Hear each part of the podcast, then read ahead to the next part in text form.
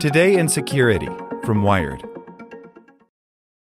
Judy was boring. Hello. Then Judy discovered ChumbaCasino.com. It's my little escape. Now Judy's the life of the party. Oh, baby, Mama's bringing home the bacon. Whoa, take it easy, Judy. The Chumba life is for everybody. So go to ChumbaCasino.com and play over 100 casino style games. Join today and play for free for your chance to redeem some serious prizes. ChumbaCasino.com. No purchase necessary. Void where prohibited by law. 18 plus terms and conditions apply. See website for details. As a longtime foreign correspondent, I've worked in lots of places, but nowhere as important to the world as China. I'm Jane Perlez, former Beijing bureau chief for the New York Times. Join me on my new podcast, Face Off US versus China, where I'll take you behind the scenes in the tumultuous US China relationship. Find Face Off wherever you get your podcasts. Today in Security from Wired. Facebook moves against evil eye hackers targeting Uyghurs. The company's investigation into a Chinese espionage campaign took researchers beyond Facebook's own platforms. By Lily Hay Newman. Given that Facebook is banned in China, the company may seem like an unlikely source of information about Chinese hacking campaigns against the country's Uyghur ethnic minority. On Wednesday, though, the company announced that it had identified recent espionage campaigns targeted at the Uyghur community, primarily people living abroad in countries like Australia, Canada, Kazakhstan, Syria, the United States, and Turkey.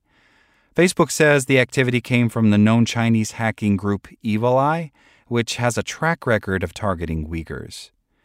In mid 2020, Facebook found crumbs of evidence about the attacks on its own services, accounts pretending to be students, activists, journalists, and members of the global Uyghur community that attempted to contact potential victims and share malicious links with them.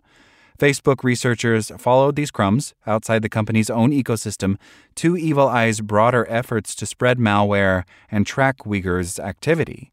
We saw this as an extremely targeted campaign, says Mike Dvilyanski, who heads Facebook's cyber espionage investigations. They targeted specific minority communities and they performed checks to make sure that the targets of that activity fit certain criteria, like geolocation, languages they spoke, or operating systems they used. Evil Eye, also known as Earth Empusa and Poison Carp, is notorious for unrelenting digital assaults on Uyghurs. Its most recent wave of activity began in 2019 and ramped up in early 2020, even as China plunged into COVID 19 related lockdowns. Facebook found numerous approaches Evil Eye was taking to reach targets. The group created fake websites that looked like popular Uyghur and Turkish news outlets and distributed malware through them. It also compromised some legitimate websites trusted by Uyghurs living abroad and used these popular sites to spread malware. Chinese hackers have used the technique known as a watering hole attack before in their mass efforts to surveil Uyghurs. Some of the attackers' tainted websites used previously discovered JavaScript exploits to install iOS malware known as Insomnia on target devices. The researchers also found imposter Android app stores set up to look like popular sources of Uyghur related apps like community focused keyboard, dictionary, and prayer apps. Really, these malicious app stores distributed spyware from two Android malware strains known as Action Spy and Plugin Phantom, the latter of which has circulated in various forms for years. Facebook's analysts took the company far off its own platform. Its cyber espionage investigations team went so far as to trace the Android malware used in the Evil Eye campaigns to two development firms Beijing Best United Technology Company Limited and Dalian Nine Rush Technology Company Limited. Facebook says that research from the threat intelligence firm FireEye contributed to its discovery of these connections. Wired could not immediately reach the two firms for comment.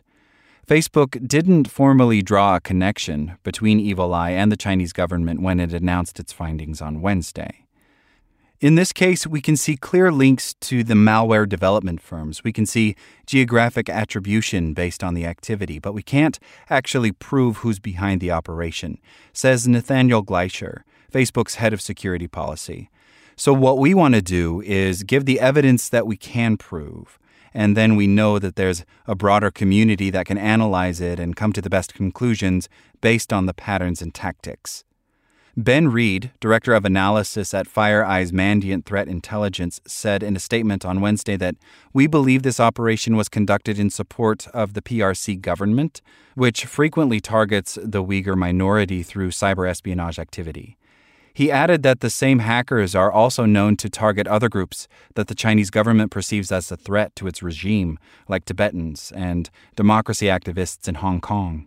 The episode reflects Facebook's evolving approach to going public with its research into hacking activity outside its platforms. The company says it saw fewer than 500 targets on its own platforms and did a small number of account takedowns and website blocks as a result. Gleicher says that when the company sees evidence on its platforms of broader malicious activity, the cyber espionage investigations team doesn't just watch. It takes as much action as possible on Facebook and then works to make the activity more difficult for attackers off Facebook as well by collecting data and activity indicators and collaborating with the broader threat intelligence community to share information. Gleicher adds that Facebook only goes public with the information when it thinks that it will actually hurt attackers without endangering victims.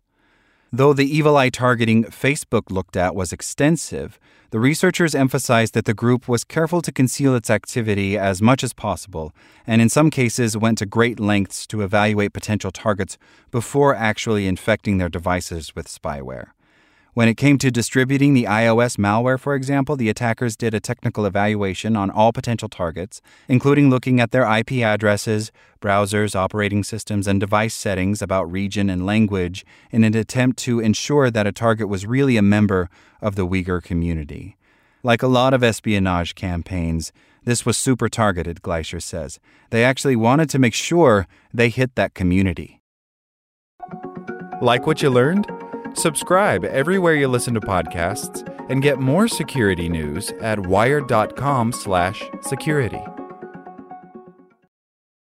Judy was boring. Hello. Then Judy discovered ChumbaCasino.com. It's my little escape. Now Judy's the life of the party. Oh, baby, Mama's bringing home the bacon. Whoa, take it easy, Judy.